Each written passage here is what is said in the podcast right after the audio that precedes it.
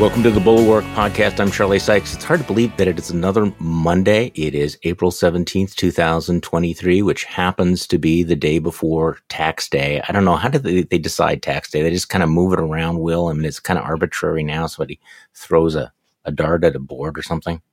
You What it was the 15th, but the 15th would have been Forever. a weekend. Maybe if it's a weekend, yeah. they shove it to, why do they shove it to Tuesday instead of, I don't know. It's crazy. Exactly. So there was once a time when I would have had a whole monologue about tax day, but no, because there are just so many other things that you and I have to talk about, Will, including another mass shooting.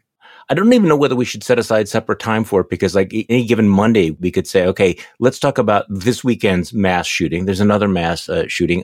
Big news this morning, or actually broke late last night, the Murdoch media trial of the century delayed by one day lots of speculation, lots of rumors that it's been delayed by the judge because there are settlement negotiations going on. The Fox News has finally uh, decided, hey, maybe this trial would be a freaking nightmare and we ought to try to settle it. Of course, it's not up to Fox whether or not it gets settled. It's up to Dominion whether they want to accept all of that. So I don't know, Will, do you, do you want to engage in any uh, speculation about all of this? I mean, I think we'll know within 24, 48 hours whether something's happening. Yeah. So, of course, the media is in a total panic, Charlie, because the, with yeah. never mind the money going on between Fox and uh, Dominion, all these media outfits have sent reporters in there, and they're counting on weeks and weeks of this trial and getting to watch Tucker Carlson Six get weeks. interrogated yeah. and all this stuff. And so, if the trial settles, if the case settles, that's going to be a huge disappointment to the press. But as you say, we'll know very shortly. And my guess is the media need not worry because what I read is that the judge basically asked the parties to look at this and for 24 hours, which does not tell me that there's some great incentive going on that suddenly Fox has decided to come to Jesus and tell the truth and all that. Well, there's tremendous incentive for them to come to Jesus and settle it, but it's not clear that there's any formula that Dominion would accept. If you're Rupert Murdoch, at some point, you write the check you do not want to sit and testify. You do not want to go through that trial. But I have to say, I share the bias that I would be uh, somewhat disappointed if we didn't have the trial of the century. I'm looking for the the media version of the Scopes monkey trial, as I said on Friday's podcast. This is going to be like the big trial because it's everything. It's all of the issues. It's the whole era, the age, yeah. all boiled down to this one amazing trial. I mean, forget the Gwyneth Paltrow trial. This, this is going to be a big deal. Charlie, can I accuse you of optimism? This is a rare chance for me to accuse you of optimism. So, yeah, so okay. it, it, would be extremely optimistic on the part of Fox to even think that they could write a check of any magnitude and get out of this because what Dominion wants is not just the money, right? They want Fox to be issuing statements for a month or whatever it is on air, have Tucker Carlson and Laura Ingraham and yeah. everybody else say, we were wrong. We said something that was not true. Grovel. Grovel, exactly. That's what they want. Well, we'll find out. We'll uh, we'll come back to this as I promised we will do. In fact, I was you know spent some of the weekend thinking like, what is our coverage plan going to be? How are we going to handle that? And I have some ideas, but maybe they'll have to put them on hold. Okay, so what else do we have? We actually have Ron DeSantis showing signs that he understands that he cannot just simply sit down there in Tallahassee and run out the clock, that his uh, rather supine reaction to all of the attacks from Trump world are, are not actually working for him. So he is hitting back, whether or not it's, it's on point or whether it will be effective. You know, we'll have to uh, talk about that a little bit later. But I want to start with a couple of other just interesting developments over the weekend you have been working on a long, in-depth dive on Lindsey Graham. Lindsey Graham really went off on Marjorie Taylor Greene over the weekend. Uh, in case anyone missed it, Marjorie Taylor Greene rushed to the defense of this traitorous 21-year-old Air National Guard traitor leaker because, you know, he's a victim because he's a white male Christian. So she actually defended him. Lindsey Graham just wasn't having it. So let me just play a little soundbite. Here's Lindsey Graham on Marjorie Taylor Greene. What they're suggesting will destroy America's ability to defend itself. That it's okay to release classified information uh, based on your political views, that the ends justify the means. It is not okay. If you're a member of the military intelligence community and you disagree with American policy and you think you're going to be okay when it comes to leaking classified information, you're going to go to jail. And this is Lindsey responding directly to Marjorie Taylor Greene.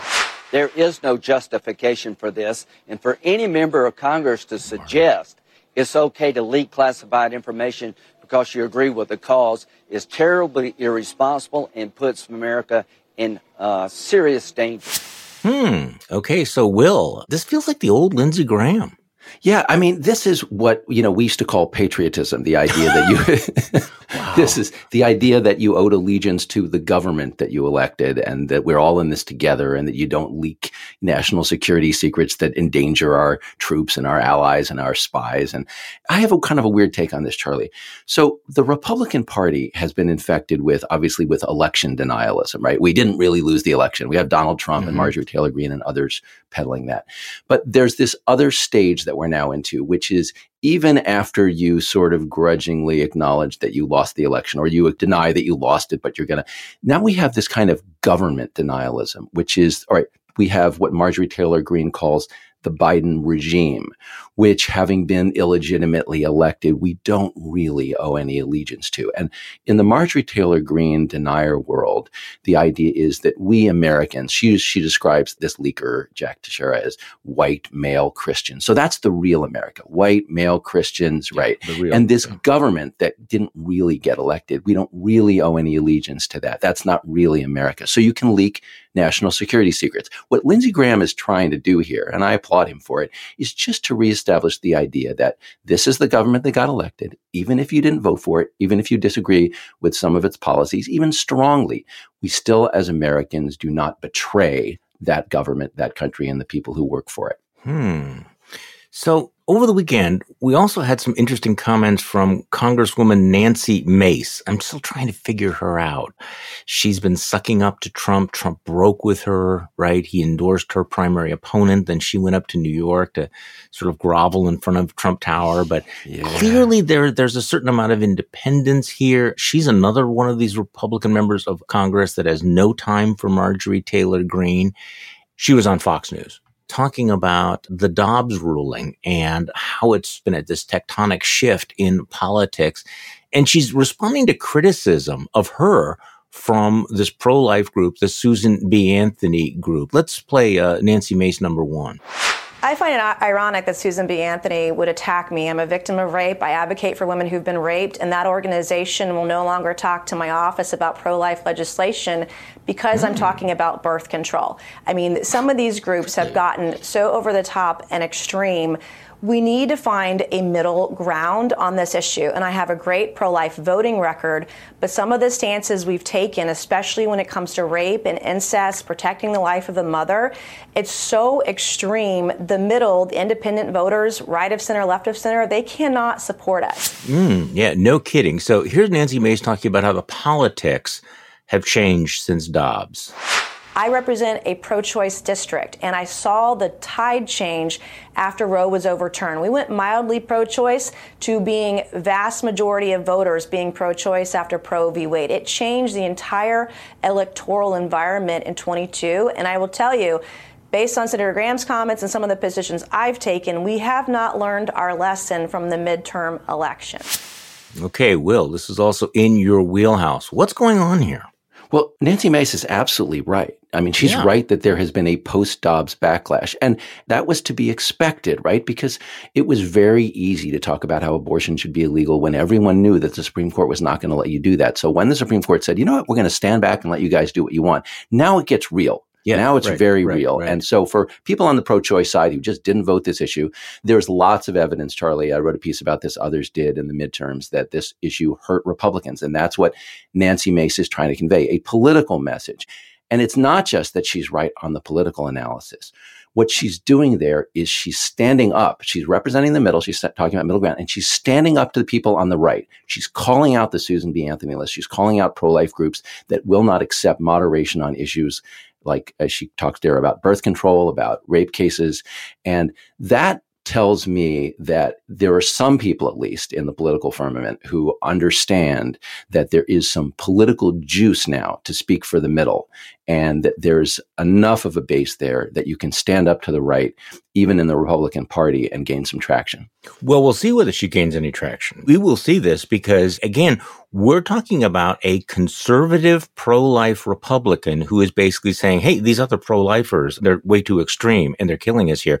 So this is another reminder that, and I think this is true on the gun issue as well, that we're not just talking about, you know, appealing to the base. We're talking about a portion of the base. Maybe it's not even a plurality of the base. It's a faction of a faction. And the dynamic that we've seen so far, though, is on one issue after another, guns and abortion, the Republican Party has ceded basically the podium and all of the, the agenda to what may actually be a minority of its own base. Mm-hmm. I mean, there's a real split among Republicans here, which, which, is which is worth thinking about. So, who is really calling the shots? What is the actual sentiment of the quote unquote Republican MAGA base? Right. And for someone like Nancy Mace, let's look at it from her point of view. She's a member of Congress. She represents a district. She has to get reelected every two years. And she's talking in that clip about her district, right? There's polling in her district.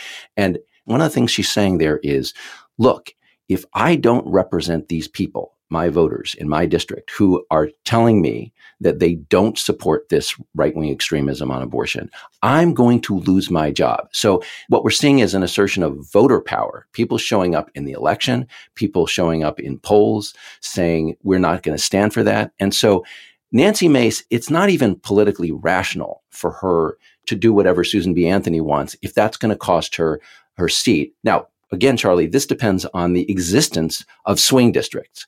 So it is possible that if we have fewer and fewer districts where the voters in the middle can make a difference, that you will end up with a Congress full of Republicans who are representing the right wing of the Republican Party on abortion and many other issues. But hopefully, voters can reassert their power through elections. And in the House, that's every two years. Okay, so we had a couple of interesting developments on on this issue over you know since you and I spoke last. You had uh, Ron DeSantis signing a six week ban into law, but he did it at a, like eleven o'clock at night, and he sort of tweeted it out, not saying what it was, and then he goes and he speaks at Liberty University, which is this big you know pro life campus. Does not mention the bill at all. Okay, that's number one. Number two, Tim Scott launches his presidential campaign and completely fumbles the issue of abortion. I mean, he stumbles over it, cannot figure out how to answer it. You would have thought that he would have given some consideration since it was completely predictable he would be asked about it. And so it occurred to me, I was thinking about this, and I know you've written about it as well, but the pro-life movement slash GOP has had 50 years to prepare for this moment. They've had 50 years to prepare for, okay, so what if you actually catch the bus? What do you do? What do you say about rape and incest? How do you create a culture of life? Should it be state or should it be national? What about abortion pills? And what I think is increasingly apparent is that even though they had 50 freaking years to think about this, that they never really came up with an answer for all of this because it was never real until now. Do you disagree with that take? No, I, I, think that's exactly right. I think we've been functioning in a politically artificial environment of Roe v. Wade. You could tell yourself, hey, we're going to appoint justices, we're going to overturn Roe, and then we're going to do all. But until you're actually living in that world, you're not seeing it. So, for example, we have all this data from years and years of elections under Roe that says pro life voters care more about this issue than pro choice voters. Yeah. Why? Because Roe was there, right? All that data becomes kind of defunct the minute that Dobbs comes down. And suddenly all these pro choice voters who took this issue for granted can't anymore. So now you're going to see an elevation. And we did in the midterms. We saw all the data show a dramatic elevation of interest on the pro choice side on this issue. I'm going to vote this issue even though I didn't. Or people who didn't even show up at the polls showing up. There were marked turnout effects. Charlie, one of the differences we may be seeing in the youth turnout in Wisconsin and other states, we've seen significant increases in youth. It may be this issue that is a significant driver of that increase. And that increase, as you know, has been decisive in a bunch of elections that was not expected. So we're in this unprecedented world where turnout is up, youth turnout is up, and it may be this issue that's doing it. Well, and also the gun issue seems to be, you know, having some traction. Of course, when you think about this generation, they have grown up in the post Columbine era. They have grown up in the world where school shootings are a thing, where they have to go through these active shooter drills, which, by the way, continues to blow my mind to think that we're doing that in schools and we think this all makes sense. And of course, we have more shootings over the weekend, more tragic shootings. And then you have the split screen of all the Republican candidates at the NRA convention. And I think it was Politico Playbook that said the 2024 gun debate is already settled because there was not a single Republican that went in front of the NRA and suggested an openness to any sort of compromise, any sort of middle ground, any sort of accommodation or recognition that we have a real serious problem. This is not really about guns, but interesting that Mike Pence showed up at the convention, which was in his home state of Indiana, and he was booed. Mm-hmm.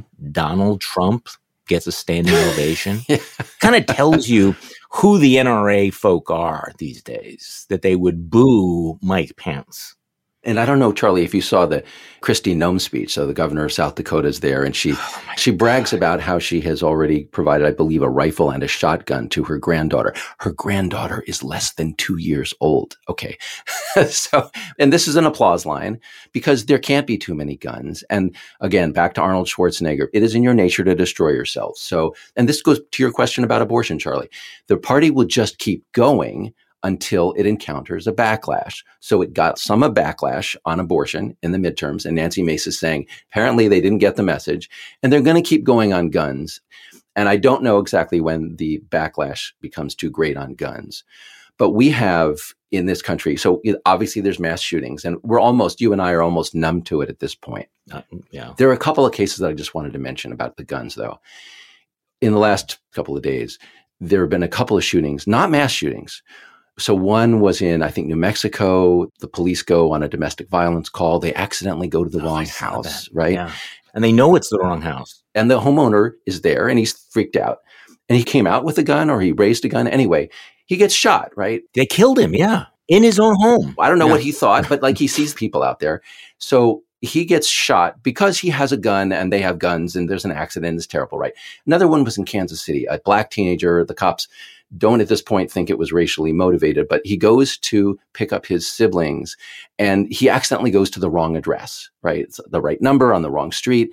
And the homeowner has a gun and shoots him. Okay. And so this is increasingly what we are seeing and we're going to see. Never mind the crazy people with the guns. Mm-hmm. When everybody has a gun, there's just going to be more and more accidents where somebody's like, Oh my God, you're trying to attack me. Who are you? And their guns start getting fired and somebody shoots back and you have dead people, which wouldn't be happening if we didn't have all the guns. That brings up the Greg Abbott pardon case. You have the case of a guy just convicted of murder for shooting a BLM protester in Austin. He had a gun. The BLM BLM protester apparently had an AK 47 across his chest, which he's legally able to do with open carry. So the guy shoots him because he thinks, well, the guy has a gun. He's going to do something about it.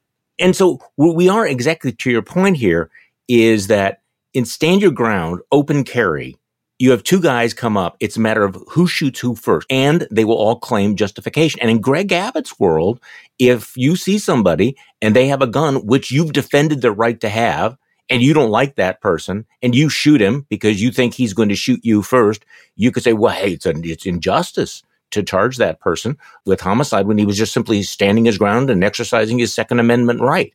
I mean, this is almost beyond parody. Now, by the way, that case since you know, I wrote about it, the Greg Abbott pardon being even worse than it looks. Now the court has released a lot of the social media posts from the shooter, a guy named Perry. He's talking about, you know, you know, calling, you know, black people monkeys in the zoo and how he's going to go shoot some protesters. And this is the case that Greg Abbott has chosen to to take his stand in favor of gun rights. I mean, you want to get an idea of how dystopian this is going to be. Just pay attention to that story. Yeah, although that's more of like the, it's not just that Abbott is sort of taking a stand for guns; he's taking a stand against BLM. But white guys can shoot black guys; that's going to be okay, you know. yeah, you know? that's ex- exactly exactly. But let me come back to what you said about open carry. That's a really good point. So I was talking about a couple of cases that happen at homes, right, where somebody's uh, literally in their home with a gun, and yeah. this tragedy results. You're pointing out that the open carry stuff takes this outside the home. So now we have this mobile crisis yeah. of people being armed. And because you have a gun, I'm allowed to shoot at you. You know, you and I have talked about this, but you can argue the Second Amendment protects the right of individuals to carry guns everywhere. You can make that legal argument if you want. But just to be clear, this is the world that we increasingly live in, where everybody can have a gun, everybody does have a gun, because you have a gun, I can shoot at you and vice versa.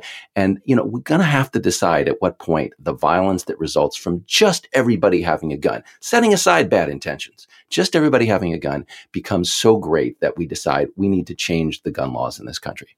Well, that assumes that there'll become a moment of rationality. So you, you mentioned, you know, Kristi Noem talking about her, you know, one or two year old granddaughter already having a shotgun and a rifle. I, I put that in my morning shots newsletter under cheap shots right at the bottom, um, that story, but also these pictures. I don't know whether you saw them coming out of the NRA convention posted by Reuters of these very small children handling the guns little girls, you know, holding the mm. pistols. And in one picture, you have this little boy, you know, with glasses. He couldn't be more than seven years old. He's got his baseball cap turned around the back way and he's holding a handgun and he's aiming it straight at the photographer. And you go, what are you people thinking? You know, photos of children handling guns at the NRA annual meeting.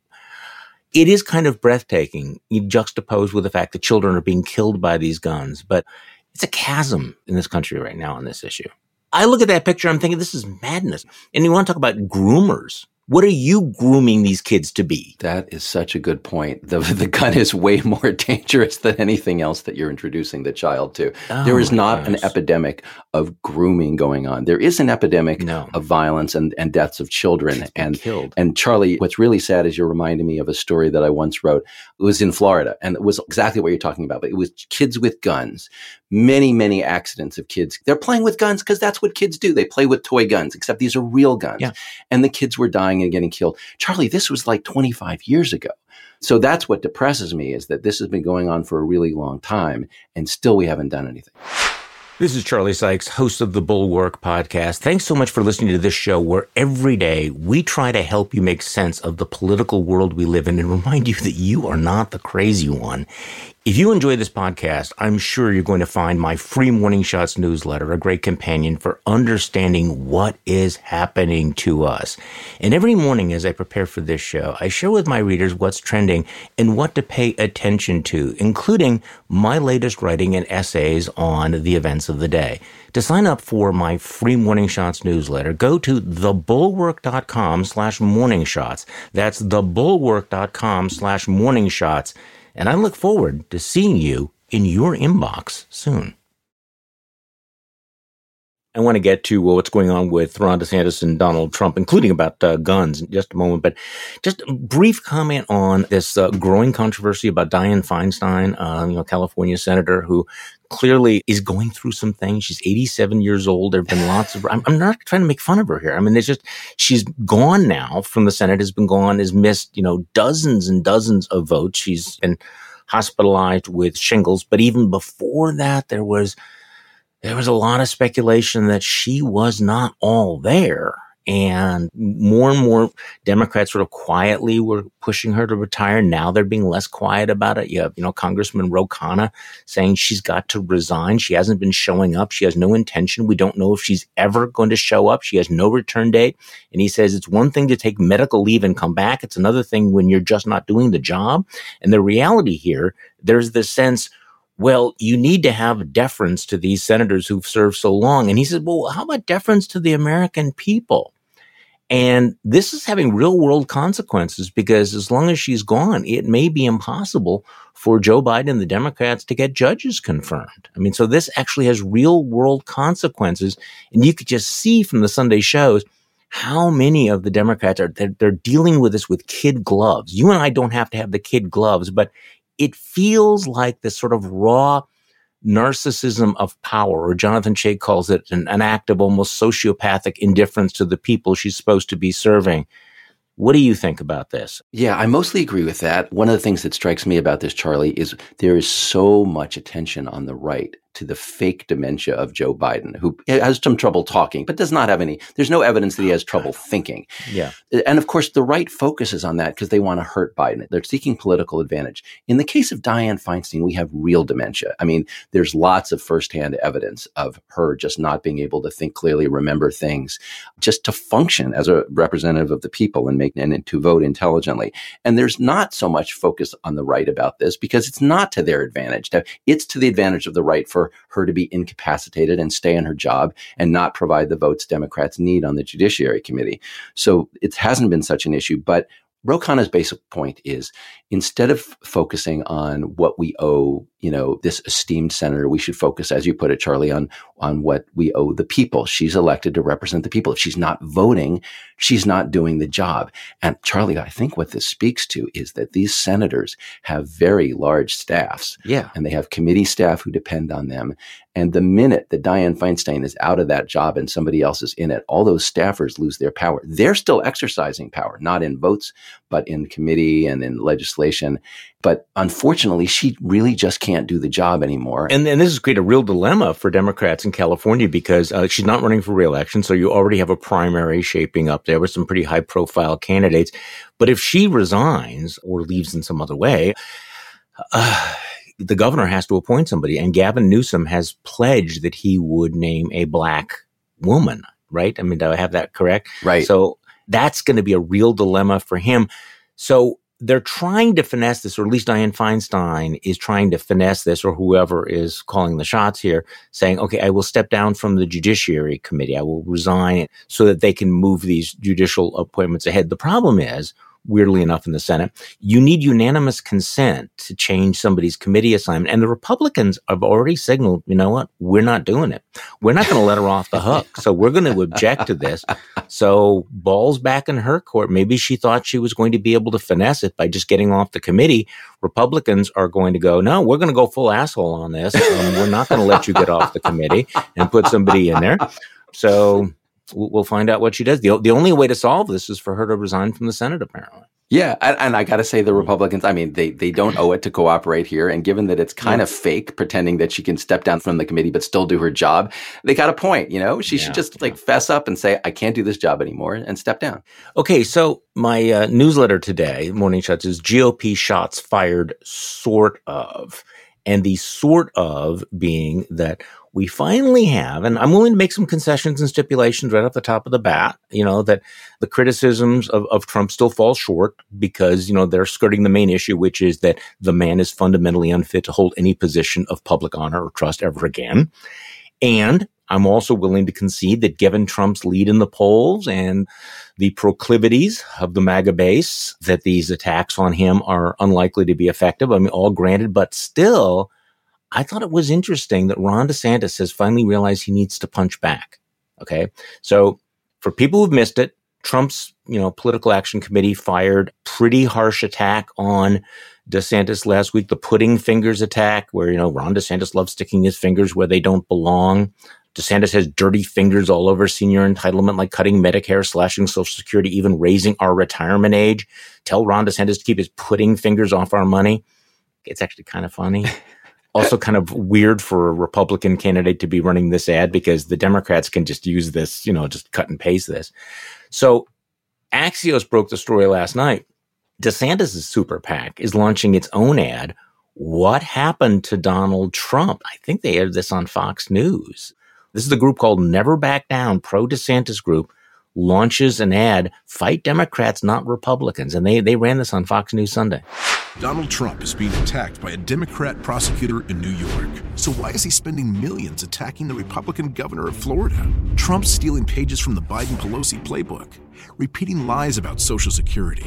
Here's the truth from Governor Ron DeSantis. You know, we're not going to mess with Social Security as Republicans. What did Trump say? Entitlements ever be on your plate? At some point they will be. We will take a look at that. Trump should fight Democrats, not lie about Governor DeSantis. What happened to Donald Trump? Never Back Down Inc. is responsible for the content of this. Hmm. Okay, so shots fired. I mean, that's a pushback. and by the way, that was the second shot at Trump from this pro DeSantis super PAC. The other one, which was, I think it was an online buy, and it was geo targeted to Indianapolis for the NRA convention. and it goes under the title Gun Grabbing Trump. Let me just play the, the beginning of this. I don't have the whole thing because there's a scene where he's Donald Trump is in a room with Dianne Feinstein saying, "You have these great ideas. Let's put your idea to ban these guns, you know, in legislation." But the headline of this is Trump, the gun grabber, doesn't deserve a second chance. This is from the DeSantis folks. Play at the beginning of this. Trump promised NRA members he'd have their back.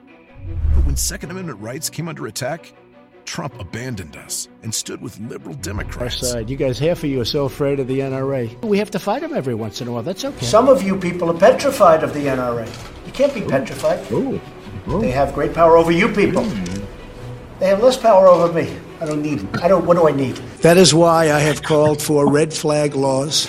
Or Mike, take the firearms first and then go to court. I like taking the guns early. Take the guns first. Go through process. Okay, Will, I'd forgotten about some of those sound bites. So I don't know. We've been asking when are other Republicans like Ron DeSantis going to punch back? Will they punch back? Look, this may not work. This may not be sufficient, but this seems like, I mean, a recognition that this thing is on. What do you think? So I keep waiting for one of these Republican PACs to call itself the 11th Commandment PAC because there was famously the Reagan's 11th Commandment. You're, you're not supposed to attack your fellow Republican, but apparently your PAC can. So we have the Trump PAC attacking DeSantis. I mean, actually, Trump's right out there doing it. But DeSantis notably won't do this in his own voice. DeSantis could get a lot more traction if he went on TV and said, you know, mm. I'm tired of Donald Trump coming after me. And he said, make the same points. We're supposed to be standing against the Democrats. It's fratricide. He's going, to, Yeah. but DeSantis won't do that. So we have this weird spectacle of my PAC is doing this ad. You have all the little, the little code words, Biden, it's the Biden Pelosi playbook. Can I just say on the gun ad, that attack on Trump, that's the first thing in I don't know how long, Charlie, that's made me like Donald Trump. I mean, that, that ad, sorry, the attacks on Trump in that ad, that's not for grabbing guns. That's Trump saying he kind of likes red flag laws. He's for some background checks. He's against bump stocks. I mean, this is extremely basic stuff, right? This is just extremely marginal. Right. So the message is that Trump is too reasonable on guns, even being a supporter of the Second Amendment. So, but to the Fox audience, I guess that's a winner. We'll find out whether it is, but it was also a reminder watching that that Donald Trump is a man of actual no deep values and principles. He hasn't thought about this. You know, all of his positions are transactional. And this was one of the rare lapses, one of the moments where he he clearly was feeling that, you know, I don't need to go along with the most extreme part of my base. But 99% of the time that's what he does. And it's the same thing on abortion where here's a guy who was pro-choice his whole life, probably paid for abortions, yeah, you know, mm-hmm. and now suddenly becomes, you know, the pro-life hero. Whatever he actually personally thinks is kind of irrelevant here. Same thing on guns. You know, New York guy. He's not one, you know, you know, your redneck from Arkansas type thing, and yet he's willing to go along with them. So if anything, it's the this guy is a shapeshifter and you have to keep him on a short leash. Trump's going to turn around and basically say, it doesn't matter what I actually say, look at what I do, and I'm going to suck up to you. So, I mean, it is interesting on the abortion issue where, it, you know, it sounds like he is trying to distance himself from the extreme pro-lifers that he personally thinks that this issue hurt Republicans. But if he actually continues to break with the hardline pro-life segment, he'll do something that he really hasn't done before, which is to allow daylight between himself and, and those folks. What do you think? This transactional stuff, you've really got me thinking with this because this is, you know, you and I, we ridicule Trump for mm. being transactional and having no values. But there are places where this is why Democrats thought when Trump got elected president mm. that they could work with him because he was transactional. And you can hear him in those clips talking about, you know, I'm for gun rights, but come on, you know, I'm here and there. I get, you got to stand up to the NRA now and then, naming some sort of practical restrictions that he could support. There are places where being transactional is helpful as a politician. This may be one of them. On the abortion stuff, it's really kind of weird to me that DeSantis would think that he could sort of run to the right of Trump, that he's going to be the reliable pro life guy and you can't trust Donald Trump. I mean, maybe that helps him in the primary and maybe that's the whole ball game. But I just think that is so lethal in a general election. I mean, can I pause on that for just a moment? I don't want to pull us off the topic of the ads completely, but Sure. Ron DeSantis has set up this very nice shtick that he had for himself in a general election. And that he's the guy who, when the Democrats were locking down your state, right, and, you know, vax mandates, mask mandates, shutting down your schools, he kept Florida open. And that message has a lot of appeal to people because COVID has faded. We're not thinking about it so much anymore. They resent that their kids were held back.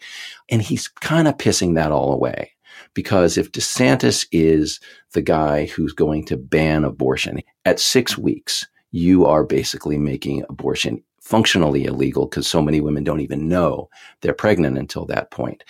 That just makes it so easy for Joe Biden to say, whatever disagreement you may have with Democrats on other issues, we're not going to take away your basic rights over your body. And there are a whole lot of women who will vote on that issue this is kind of the dilemma is how do you win a Republican primary without making yourself unelectable? On the other hand, you know, for people who think that this is a, a, magic bullet, I just would caution people to understand how closely divided this country is, you know, the structural imbalance and also the fact that Joe Biden has some real problems out there. He's got some real polling problems. It might not matter if, if it's Donald Trump again. Speaking of Donald Trump, I keep coming back to this and I apologize in advance, but I, did you see his Truth Social bleat at 2:39 a.m. today? No, sorry, I was asleep. okay. Yeah, well, uh, I only saw it after I, I woke up and wanted to figure out what was going on with the Fox News Dominion lawsuit. So he put out an all caps. Can I do a reading of it? Oh, I, I would love it. This is the former president of the United States' advice to Fox News. Okay the day of their trial was supposed to begin. So at 2:39 a.m. So he wakes up in the middle of the night and he types this out all in caps if Fox would finally admit that there was large scale cheating and irregularities in the 2020 presidential election, which would be a good thing for them and for America, the case against them, which should not have existed at all, would be greatly weakened. Back up those patriots at Fox instead of throwing them under the bus. And they are right, exclamation point. There is so, there's three O's, so much proof, like mass ballot stuffing caught on government cameras, FBI colluding with Twitter and Facebook, state legislatures not used, etc. So his advice to Fox is you should double down on the lies. If you just said, yeah, absolutely, darn right, we believe all of that stuff that the court, by the way, has already found as a matter of law to be completely false.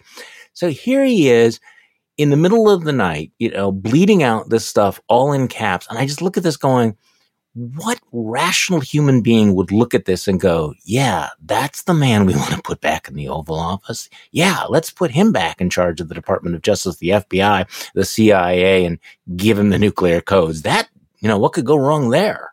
Charlie, you made the main point here, which is the judge has already ruled in this case that Fox lied, that it knew that this was all bullshit about the election fraud. I mean, not that any election fraud, but that there was enough election fraud to overturn any of these states. Yeah. Right. It's already been factually and legally examined. So Trump is going out against all of this. And Charlie, this is the kind of thing that makes me think again, is Trump lying or is he deluded? This to me feels like part of the delusion that in the face of all of that, he's telling them to defy all of the evidence that's been presented in the court ruling and to stand for the myth of the stolen election. But as you point out, this goes to the question of can you believe? Can you believe that this party is about to renominate this guy who not only is completely unfit, but is choosing to focus on issues and disputes that are factually bullshit, right? And everyone knows it.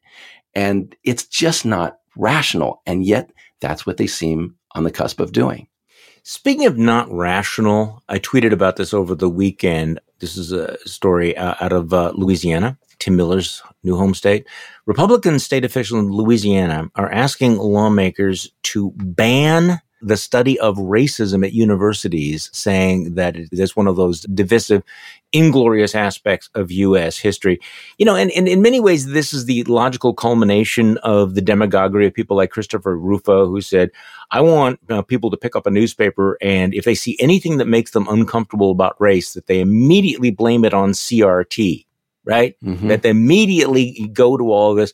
So now you actually have these Republican officials wanting to ban teaching of racism in state universities. I, I don't know how they're going to cover Reconstruction. I, would be interested to know how they cover the Civil War, whether or not it will be illegal to uh, talk about Jim Crow. Uh, kind of interesting to know how they'll cover the Civil Rights Movement, any of those things, if you're not allowed to talk about all of that. But we're not talking about deep thinkers here, are we? But the, here we are. Yeah. GOP resolution claimed the inglorious aspects of American history were just too divisive and make us uncomfortable. So I kind of want to reserve judgment on this particular case because I haven't read about it, and I I'm always wary that sometimes we say they're trying to ban the teaching of history when in fact it's some mm. theory about history. But let me just back up and agree with the larger point, which is. I'm sorry to say this, but in the Republican Party, for as long as I can remember, there has always been a version of white resentment. And sometimes it was more overt before. It's gotten subtler. It's gotten cleverer, craftier. So now we have the attack on so-called critical race theory. And the problem is that because it's always about white resentment, there's this animus under it. There's this resentment under it. And it's creepy. And they're going to keep going with this stuff. They're going to keep pushing on critical race theory and restricting this and that curriculum until they get to the point where if it's not this case, it'll be the next one where they're outright banning the teaching of history. And maybe it is this case. I just haven't read enough about it, but it will happen or it has happened. Yeah, I think it's inevitable. Yeah. And it's a form of madness and you just have to pull back and recognize that you're in it. And I keep waiting, Charlie, for the backlash to happen. It's not going to be enough if it's black and brown people. It's going to have to be enough white people who get pissed off about it. And I, I have not yet seen evidence that enough white people care about this to make it a voting issue against the right. Okay. So speaking of backlashes, I drew you into some uh, controversy last night. I'm, I apologize for that. I tweeted about this story of the hundreds of teenagers flooding into downtown Chicago, smashing car windows, uh, just, you know, full scale kind of, you know, disorder. The newly elected progressive mayor said, you know, of course, uh, you know, we condemn any kinds of violence, but then he went on. However, it is not constructive to demonize youth who have otherwise been starved of opportunities in their own communities. And I thought, wow, you, you, know, with all these images of these teenagers running amok and terrorizing your city, that you have to do that. But let's talk about the root causes of what are these young people trying to tell us? So I did a, a WTF and, and I thought you made a great point, and I know you got ratioed on it. If Democrats won't offer voters a firm response to mayhem in the streets, there's another party that will. Yeah. Yeah. I'm sorry. It's like, when you have your downtown area being terrorized, maybe save the sociology 101 lecture for tomorrow? First of all, these cases always piss me off because for every one of those kids that was running around you know, breaking windows. There's some, a guy got beaten in his car. I don't know how many people got physically assaulted in this, but it's a total rampage. For every one of these, you know, disadvantaged youth, you can talk all you want. There's another disadvantaged youth. There are 10, there are a hundred other disadvantaged youths who are not going out and committing violence, right? So don't tell me that this is just a natural byproduct. That's insulting, right? People make immoral criminal decisions and they should be treated accordingly. And it, this is not some right wing idea. This is basic human intuition. We have rules in society. You don't go around attacking people and their property. And it's perfectly legitimate to say we want these people locked up. We want them at least to face enough punishment that they stop doing it because this has happened how many times before, Charlie, in Chicago? I don't know. There, there was at least one prior episode that was like this, right? And if the mayor does sends a message, and remember, in this Democratic primary, this this mayoral election in Chicago, this was the progressive guy who won the election, right? So he's talking like a progressive. Mm-hmm. And I had people saying on Twitter, you know, uh, they just had the election, so there won't be another election for a while. There are recalls, people, and there's another election that will come down the pike.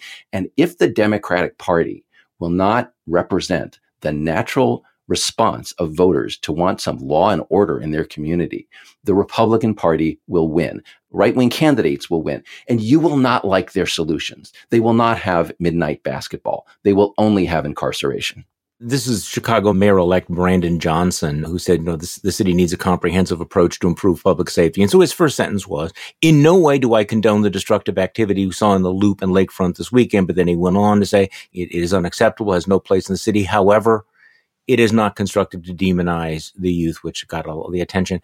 Interestingly enough, the outgoing Chicago mayor, Lori Lightfoot, who was uh, overwhelmingly defeated for reelection in large part because of the crime issue. She issued a statement making the point that parents need to instill proper values in their children. She said parents and guardians must know where their children are and be responsible for their actions. Instilling the important values of respect for people and property must begin at home, which is kind of interesting that that came from Lori Lightfoot, who's apparently decided that we need to talk about those things when you're talking about this as opposed to, can we have another seminar on root causes now? Yeah, I mean, this is kind of a weird segue, but in the case of Donald Trump's indictments, here are all these liberals, here are all these progressives saying, let's stand for law and order. A guy broke the law, let's have him punished. I agree, right? It's a white collar crime, punish white collar crime. What about blue collar crime? that too should be punished, right? We don't want a double standard on the right where we punish blue collar crime and not white collar crime, but we also don't want a double standard on the left where, you know, somebody like Donald Trump who commits financial crimes should face the music, should go to jail if that's the appropriate penalty, but people who break into cars and attack other people physically should not. All right. Anything you're particularly keeping your eye on this week? I must admit that I was planning on uh, strapping in for the Fox Dominion trial, which may still take place. What are you watching this week? I'm watching the Supreme Court and this uh, the ruling they're going to issue on the abortion pill. They're going to just have to decide how much of the lower courts to stay. Yeah, that'll be huge. And I'm really interested in this to see what kind of Supreme Court we have because we know at the district court level, the judge who issued this initial ruling against the abortion pill is a kind of a right wing fanatic, went out of his way to try to justify overturning 20 years of FDA rulings. Then this went to an appeals court. And then the Supreme Court, they're going to have to decide whether they are conservatives or radicals, right? Yeah. The radical approach would be, you know what, we don't like abortion. We already made that clear. So this ruling makes it harder to get an abortion. So we're going to support it. I don't think they're going to do that, Charlie. My prediction is this is a conservative Supreme Court, and they won't like the idea of overturning two decades of FDA policy. They won't like the idea of judges interfering mm. in scientific decisions, mm. and that they will strike down all of the lower court rulings. Well, we, we, will see. It was certainly a strange moment when it was Justice Alito who put a hold on uh, the the lower court rulings and allowing the abortion pill to be sold for a few more days. But I think you've uh, stated it correctly. There is a difference between being a an actually conservative court and a radical court. This is a court, though, that if it is conservative, it may be conservative only like on a 5-4 vote. But uh, you're right. This will be the most consequential ruling on this issue since Dobbs itself. And it will have massive implications for constitutional law, but also for the regulatory framework uh, which is freaking people out about what this means about the, the regulation of, of drugs and will obviously have tremendous political fallout as well. It's very interesting the way that Republicans have distanced themselves from this ruling. They have not been enthusiastic, rushing out to say, yeah, this is, this is what we promised. This is what we're going to do. We're going to make sure that you can't take this pill or order this pill in the privacy of your own home.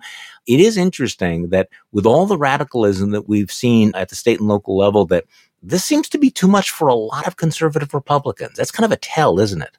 Yeah, you know, this is of a piece with the whole Ron DeSantis using the government to mess with Disney and other companies. There's a species of conservatism that is, you know, the government should not be getting involved in a lot of these private decisions. And mm-hmm. the pharma industry has been working with FDA for decades about here's how we get our drugs approved. They're freaking out. And so there's this larger conservative point that if you decide just because you don't like abortion that you're going to uphold this lower court ruling and you know suddenly all of the FDA drug approvals are in question now you're attacking industry you're attacking the whole free market system that's I mean it's it's regulated but it's based on sort of an orderly relationship between these companies and the government so the Republican Party would be attacking its donor base. It would be attacking all the business groups that support it in the name of fighting abortion. And I don't think they're up for that. Yeah. Speaking of which, I haven't paid too much attention to the whole, you know, woke beer controversy because I think it's just too stupid. Mm-hmm. And I feel like it gets stupider the more I, you know, watch the various videos of the people who are upset with Anheuser-Busch, you know, Bud Light because they had an, you know, a trans influence or whatever. but what was interesting is that the Republican Party itself, the Republican establishment was tiptoeing toward this Bud Light boycott, but they've deleted all of this. It's like somebody, you know, picked up the phone and go, Hey, you know what? Um, you really don't want to be pushing this particular boycott and they backed off, which has created a real rift on the right. People saying oh, establishment Republican isn't going along with our obsession about woke beer. It shows that there are a bunch of cucks and RINOs and things like that. But this seems to be one of those again, those decisions about you, you understand these are big corporate donors to us, and we probably shouldn't be pissing in our own beer type thing. the pissing Yeah. in the beer. What a metaphor. Perfect. Yeah, that's right. yeah. If you're going to be drinking beer, do not be pissing in the beer. It's just not a good idea. All right, Will, good talking with you. We will do this again next Monday. All right, Charlie. Thanks. And thank you all for listening to today's Bulwark podcast. I'm Charlie Sykes. We will be back tomorrow and we'll do this all over again.